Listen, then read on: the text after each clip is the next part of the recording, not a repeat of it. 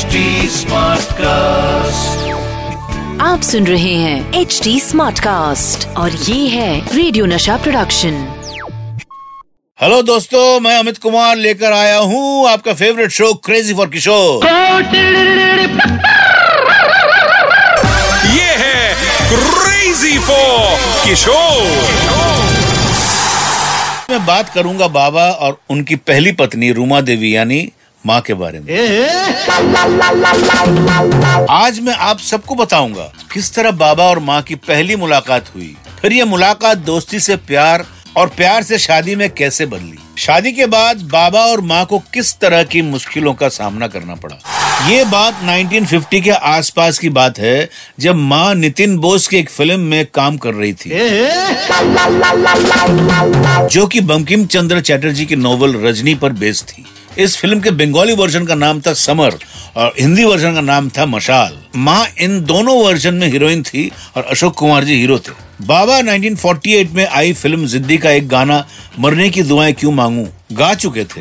और ये गाना उस टाइम में बहुत पॉपुलर था। माँ को भी ये गाना बहुत पसंद था। पर वो बाबा से तब मिली नहीं थी। माँ को भी बचपन से ही गाने का बहुत शौक था। इसीलिए जब कभी माँ को अपनी फ़िल्म की शूटिंग से टाइम मिलता तो वो बॉम्बे टॉकीज के म्यूज़िक रूम में जाके बैठ जाती थी। यहाँ पर great composers like Khemchand Prakash और एस डी बर्मन अपना म्यूज़िक कंपोज किया करते थे।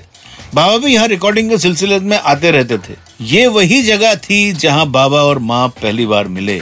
म्यूज़िक रूम में हुई ये मुलाकात बहुत जल्दी फ्रेंडशिप में बदल गई। माँ, बाबा और संगीतकार Bhola Shreshtha use to hang out together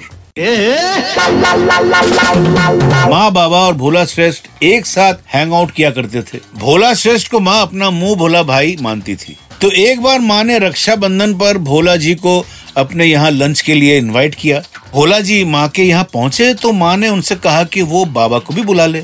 इस पर भोला जी ने बोले कि, बाबा तो नीचे ही खड़े हैं, पर वो ऊपर नहीं आएँगे। जब माँ ने इसकी वजह पूछी तो भोला जी ने माँ से कहा, किशोर ने कहा है कि वो आपसे राखी बनवाना नहीं चाहते। ये सुन के माँ बहुत हँसी। फिर धीरे धीरे माँ और बाबा की इस दोस्ती ने प्यार का रूप ले लिया।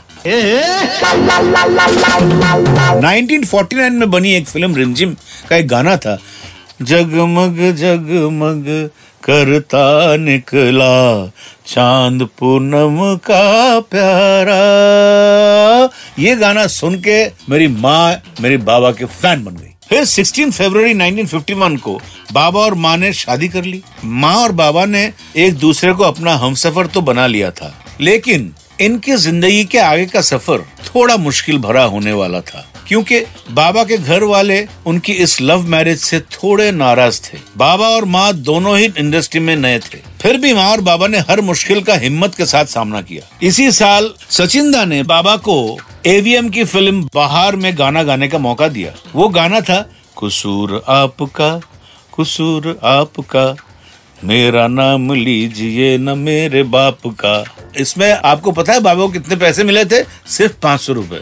माँ ने मुझे बताया कि इस फ़िल्म की रिकॉर्डिंग के लिए बाबा और उन्हें चेन्नई जाना था। और ये उन दोनों के जीवन की पहली हवाई यात्रा थी। इसी यात्रा के साथ ही बाबा के सक्सेसफुल कैरियर की यात्रा भी शुरू हो चुकी थी।